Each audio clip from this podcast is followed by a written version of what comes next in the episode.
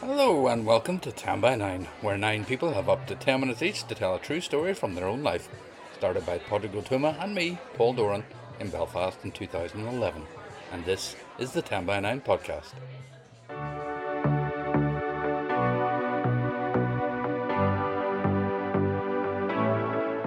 We've had a few ups and downs these last few months. We went back to live in person events for September, October, November. But then, thanks to Omicron, we went back onto Zoom, where we'll be staying at least for a little while.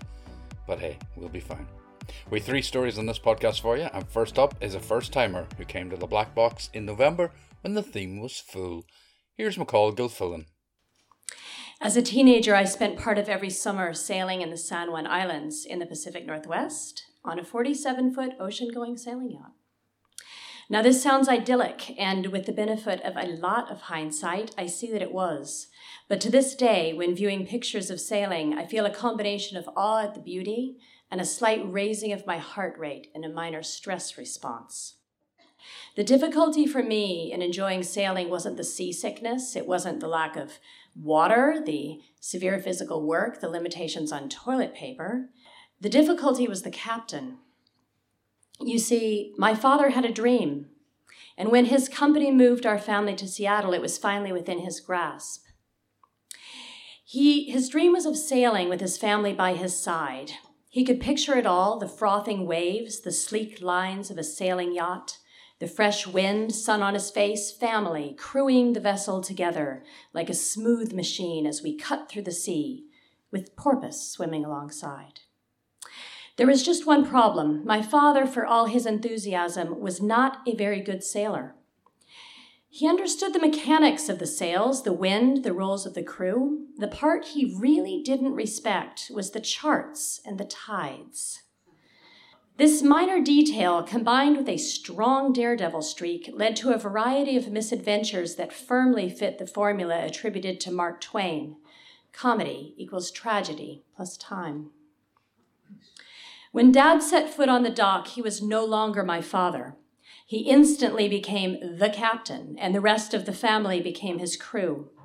My mother, the first mate, was the brains of the operation, overseeing all the nitty gritty of feeding and packing for a family to live at sea for up to three weeks at a time, as well as handling the tide charts and maps, which she faithfully plotted out for the captain and which he often completely ignored. As the oldest, you might think I was the second mate, but this is firmly not the case. My next younger brother was the true sailor. He is mechanical of mind and as much of a daredevil as my father, so he took the role of captain's right hand on deck from the age of nine. My youngest brother and I were just grunts along for the ride. And then there was the final crew member, a golden cocker spaniel, who wore her matching life jacket with pride and trotted happily up and down the decks. Yes, she did occasionally fall overboard, but her life jacket had a handle on the back, like a suitcase, and we could scoop her up again with a hook at the end of a long pole. One particular trip sticks firmly in my mind. It was the summer I was 16. I had just gotten my driver's license, I had a boyfriend and a summer job, so I lobbied hard to stay at home, but I was firmly told I was coming. When packing for weeks at sea, my first concern was reading material, so I always had about a dozen books with me to allow a mental escape from the madness about to ensue.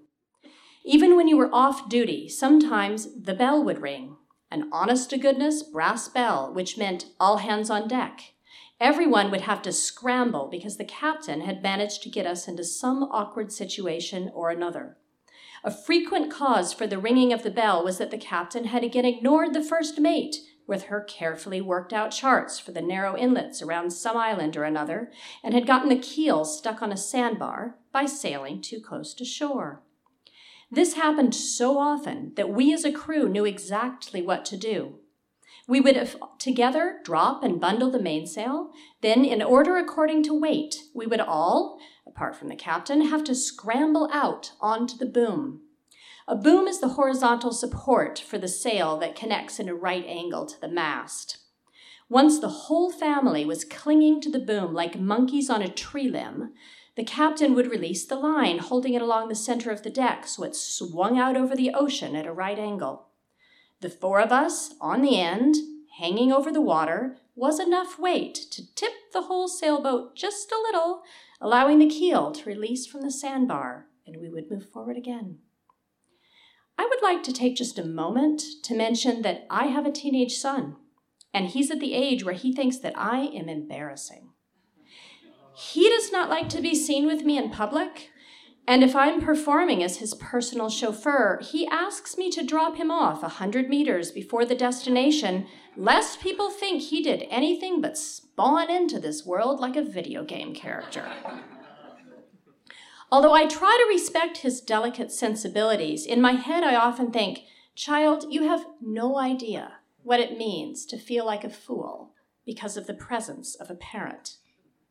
My only consolation as a teen when clinging like a monkey to a boom hanging over the ocean was that the chances of being observed by my peers were relatively slim. However, there is one shining example of the captain's dubious sailing skills that was observed by not just another passing vessel or two, but by an entire seaside community. We had dropped anchor in a bay with a sandy beach somewhere in the San Juans with the plan of going to shore in the rowboat to do laundry and get provisions. The first mate advised the captain of the tide chart and that we should drop anchor well out, considering how long it would take to accomplish these tasks. The captain ignored her and dropped anchor closer to shore. We all, including the dog, rowed to the beach where we left the rowboat for the morning to do the necessaries. When we returned around lunchtime, lo and behold, there was our sailboat, lying not slightly, but completely on its side on the beach, like a whale, the waterline having receded well out into the bay. A crowd had gathered. Locals were discussing the situation had the vessel been abandoned? Was it shipwrecked and therefore legal salvage? As we crept amongst the crowd, the most often expressed opinion was that the owner must have done this on purpose to examine some problem with the propeller or remove built up barnacles from the keel. I remember hearing someone say, It has to be on purpose. No one would be so stupid as to beach a yacht of that size accidentally. We quietly removed ourselves some distance away and looked to the captain.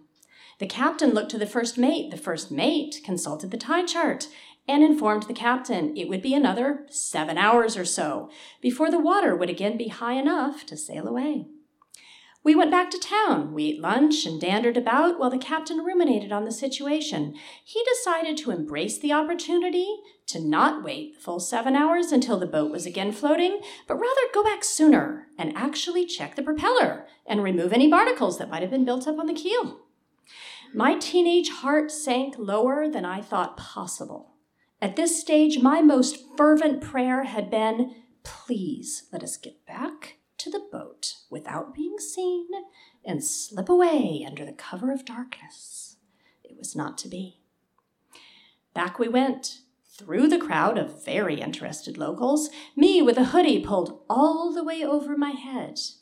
We retrieved the rowboat and rowed back to the now slightly floating yacht. I was trying to have an out of body experience. The second mate was tossed up on board. A rope ladder was dropped over the side. Feats of gymnastics were performed in order to get the first mate, me, the fourth mate, and the dog, onto the steeply tilted deck along with clean laundry and groceries. Ropes were involved. The second mate was forced to row the captain around the bottom of the partially beached yacht, inspecting the propeller and knocking off barnacles. This went on for hours. I refused to show my face above deck.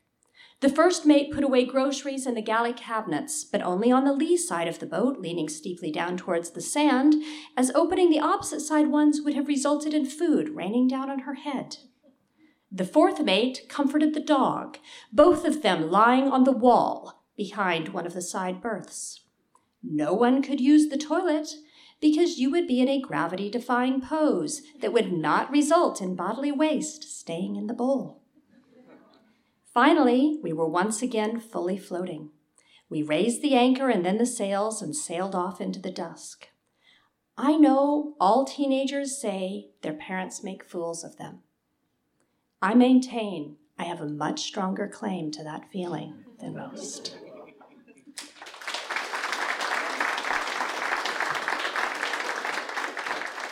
Thanks so much, McCall. Parents are the worst. If you have a story for 10 by 9 or you want to know more about us, and why wouldn't you, check out our website, 10by9.com. There's plenty of info there, including all our 2022 dates and a few other surprises. Okay, let's go to Zoom. And it was June last year, and we had teamed up with the Belfast Photo Festival for one picture, one story. And Paul Bond told us this story from his home in Monaghan. We first went out on a date when we were 16, and apart from the odd interruption, joining the priesthood, moving away to London, dating other people, moving to Galway. We were together pretty much consistently and got engaged when we were 24. And then we took a very relaxed approach to actually getting married, finally getting around to it when we were 30. When I told a work colleague that we were getting married, he said, Congratulations, I didn't know Eileen was pregnant. When she due? She's not pregnant. Really, he replied, how posh. We were living in Kildare, but we wanted to get married at home in County Monaghan, the true centre of the universe. So we did. Traditionally, the couple gets married in the bride's home parish, which would have been Monaghan town itself, the actual centre of the true centre of the universe. But for reasons I can't quite recall, we decided to get married in Tydavnet, my parish. We booked our wedding reception in Cabra Castle in Kingscourt, the manager there asked how many people we were inviting. Ours was a small wedding by Monaghan standards, an intimate gathering of 196 people. The manager reassured us that generally 25% declined the invitation due to clashing holidays commitments or acts of God. We were relaxed either way, which was just as well, as we actually had 198 people show up. Eileen organised her dress, the flowers, the ceremony, the band, the menu, the hotel reservations for guests, the honeymoon, the invitations, and the cake. All I had to organise were my own shoes. This was no problem as I worked in the shoe trade. I was the Irish agent for Skechers at the time and dealt on a daily basis with the best shoe shops in the country, any one of whom would have been only too delighted to send me any shoes I desired from any brand you can imagine. So I was very relaxed about getting them. So relaxed, in fact, that I forgot and ended up buying anything I could find in my size the day before. A trivial detail. A few days before the wedding, we left our house in Kildare and went home. Eileen spending the next few days in her family home, me in mine. Visitors called with well wishes. On the night before our wedding, all of our friends gathered in the Squealing Pig, and we thought it would be an awful shame that we missed out on the crack, so we joined them. Many people commented on the fact that we shouldn't be meeting the night before our wedding, but we were very relaxed about all of that. I think Eileen left the bar at midnight ish. I went home with my brothers at 2 a.m. The wedding wasn't until 1 p.m., so naturally we stayed up and played pool and drank whiskey till 4 a.m. The next morning I was rudely awoken at 11:30 and then had breakfast in bed and a bath. I got dressed leisurely and headed over to the church for 1 p.m. We were to be married by two priests, Father Joe from my parish, whose church we were getting married in. He was the co celebrant, and Father Larry, who was the parish priest from town, Eileen's parish. Father Larry is now the Bishop of Clogher, and yes, before you ask, it was as a direct result of marrying us, I imagine. My brothers John and Stephen were best man and groomsman, and we entered the empty church and proceeded to the altar, where we ran through again where each of us was to stand at various points. My brothers were more nervous than I was. Father Larry came out and told us a few jokes to put the boys at ease, and we were all relaxed and having a good time when it happened. I looked around and saw a church full of people smiling up at me. Oh, sweet divine Jesus, this is all real. This is all happening now. I felt myself wobble. I needed to sit down. I took my place in the front row, John and Stephen sitting either side of me, telling me I was going to be fine. My head was resting on the handrail. I was concentrating on breathing. Mam and Dad were sitting behind us, getting concerned. They passed forward a packet of throaties. I ate five immediately. I looked around to say thanks to Dad, and he immediately said to John and Stephen, Get him outside now before he faints. I'd only ever fainted twice before as a child, and oddly both times at Mass, once in this very church. I'd always joked that it was a low boredom threshold. Maybe God was punishing me now for those jibes. She can be funny like that. I was helped outside by Dad, John, and Stephen. I sat on a small wall beside the side door, my head between my knees, breathing heavily.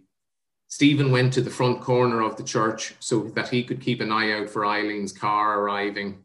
John and Dad kept saying soothing words, I imagine. I just kept hearing a rumbling noise in my ears, which changed slightly in pitch as I breathed.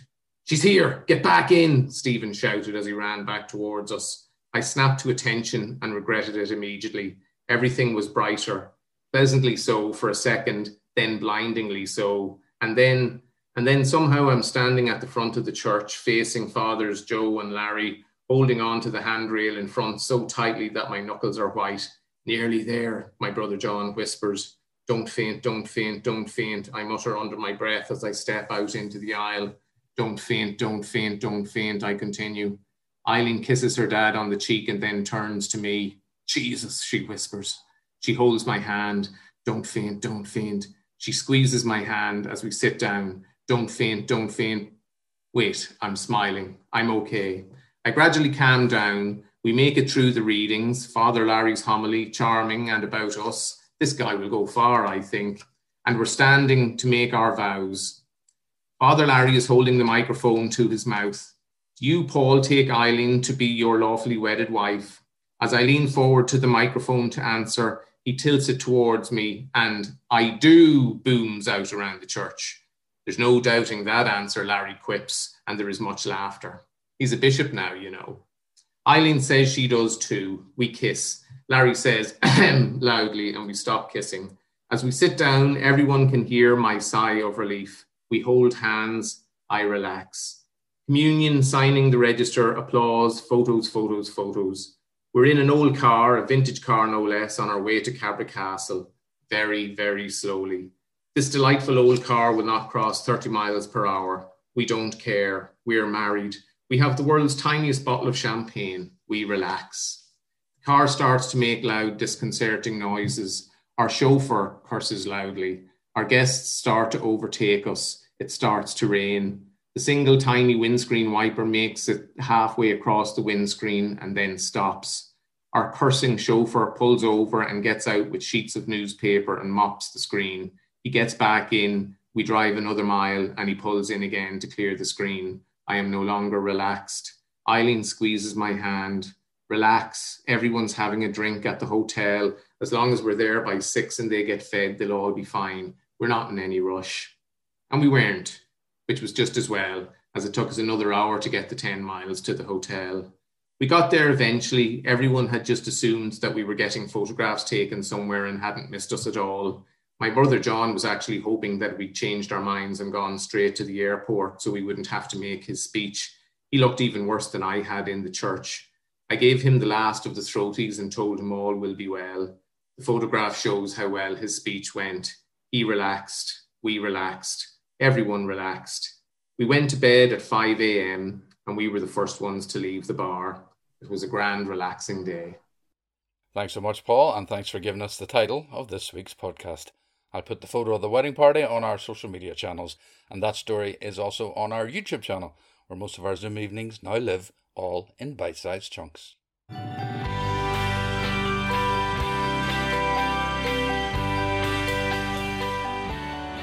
As you know, 10 by 9 is always free and always will be, but you can help us out via Patreon or PayPal. Our overheads are low, but just now our income is lower. There are links at the website 10by9.com, but of course, the greatest support is just knowing you're listening. Thank you. Okay, on to our third story, and it's back to November and the black box. Here's Lorna Dunn. Hesitantly, I push open the huge iron gates which stand guard against the public the Gothic grandeur of the immense, imposing building before me is overwhelming. Keeping watch, a majestic stone stag tosses its antlers haughtily at the Edinburgh skyline. It's 1993. I'm 24 and I'm nearing the completion of teacher training in Edinburgh. All my life, I've moved around from town to town. Now I need a job. I love Edinburgh and I'm desperate to stay. only one post for an English teacher has been advertised in the city. It's at Fettes College, the most expensive boarding school in Scotland. Tentatively, I enter the holy ground. Astonishingly, I've been offered an interview for that one precious post. This is not familiar territory. My high schools were a Glasgow Comprehensive and a Dorset State Grammar. And I feel like an impostor as I watch the boys saunter across the lawn in their outrageous pink and toffee striped blazers and cricket caps. I'm led up a stone staircase and past the framed paintings of ex headmasters. One seems to look down on me disapprovingly from his lofty position, his eyes questioning, What do you think you're doing here? The interview takes place in an oak panelled library full of fraying, leather bound volumes. Out of the immense window, Edinburgh Castle sits atop the city. Nearer to hand, three faces look me up and down. I feel exposed, inferior. The letter arrives on my doorstep, the magenta school crest on a crisp white envelope. I lift out the letter on its thick embossed paper. It will decide my future. Several hours pass before I fully absorb its contents. And that evening, the head of department phones to congratulate me. He doesn't miss the opportunity to say, I must be delighted to be given this rare opportunity at such an illustrious institution, and that my fellow students must be very envious. I'll be the judge of that, I think, privately. really? I mean, do they really want me, a Glaswegian from a state school, to teach all those posh kids English? For the first time, I consider will it actually be like to teach in a school that charges £15,000 a year? And that was 28 years ago. Pensively, I walk towards the park. A woman in an olive green Barbour and riding boots smiles at me from the bench. As I sit down, we exchange pleasantries, and she asks me what I do. I explain I'm about to start at Fettes. Really? she retorts with palpable enthusiasm. How wonderful! Yeah, I'm not really sure how I feel about it. The anonymity of a stranger draws us in very readily. There's such liberation in talking to somebody you'll never hear from again. So I allow my thoughts to tumble out recklessly like a child pouring out a whole bag of sweets in one go. Oh, yeah, I want the job, but I don't agree with private education. I mean, do I want to work in that kind of place? There's 15 private schools in this city and they're destroying the state sector.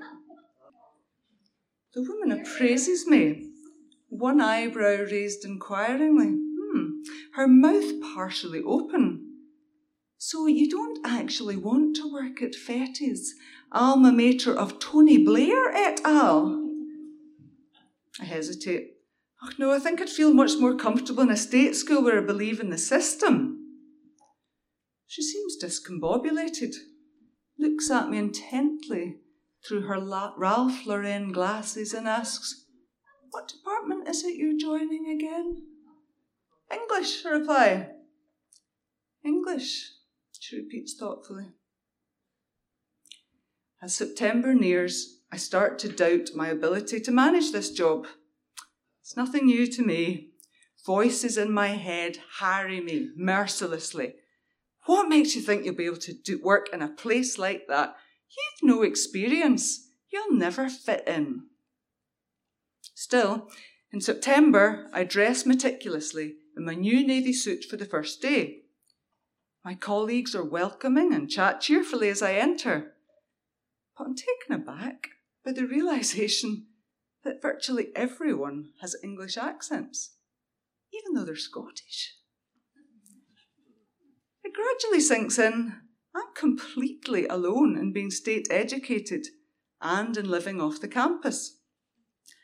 I have somehow entered through an unseen portal into an alternative, unexplored universe, which has its own laws, its own language, and is inhabited by a different species.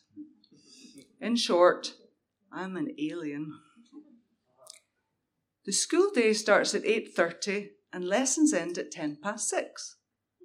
Yep, that's right, 10 past 6. When I reprimand a student in class, he reminds me that his parents pay me to teach him. After classes, we staff oversee dinner, then prep, known as homework to outsiders, and evening duty in the boarding house. The student's only domestic task is to clean their own shoes. One girl complains to me that her servants do that for her at home. Whew. The day ends at 10 o'clock at night. But it's not over. School continues all through Saturday morning. By that time, I'm on my knees. There's more. We all have to coach a sports team on Saturday afternoons. I have to coach a lacrosse team. now, let it be noted Glaswegians don't play lacrosse. and I've only read of it in Enid Blyton novels. I'm not even really sure if it exists. then there's a parents' open day on Sunday. And before long, I've worked 12 full time days on the trot. No wonder everybody lives in the campus. The teachers are boarders too. Of course, they've lived that way all their lives. Who needs a personal life anyway? This time, I keep my thoughts to myself. Beginning to learn? A month into my new job, I receive a summons to the head's office. What have I done? I wonder as I knock, terrified. Sit down, he orders. His green eyes, eyes stare at me over his steel rimmed spectacles. My stomach lurches the way it did when my mum was angry at me as a wee girl. I hear, he begins in a low, authoritative growl. You don't actually want to work here, Miss Irvin. I stare intently at the mahogany floor. What does he mean? How could he know that? My brain becomes frantic, madly searching through events to find the answer. Mr. Thyne, I'm very happy to work here, a lie. Thrashing around for the missing piece in the puzzle. It feels as if the thought police have entered my brain without consent. As he continues to interrogate me, the sickening realization hits me. That woman. That woman in the park. She's the only one I told. But how? Why? Oh, what a fool I've been! The conversation continues. I continue to lie. It doesn't work. They never believe in me after that. I'm an impostor from the wrong side of the gates, and an informer has betrayed me. It's true. I don't believe in their system. But I have to continue to live a lie for two interminable years. Finally, with the most immense sense of relief, I make my escape back through those iron gates to real life and to sweet freedom. On that final day, the head of department thanks me for my meticulous and painstaking work. As he turns to go, he adds, he doesn't think he'll employ teachers in the state sector in the future. It doesn't work. I simply couldn't have agreed with them more.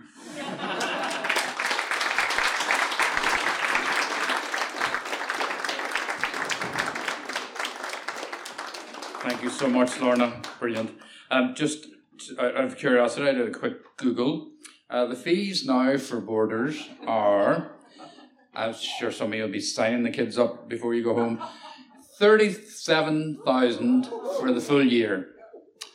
But if you don't want to board, if you just want to be a day uh, pupil, 30,000 a year. Uh, it's cheaper for the prep school, you'll be glad to know. So, Thanks so much, Lorna. I could hear a lot of agreement in that audience. Up the workers.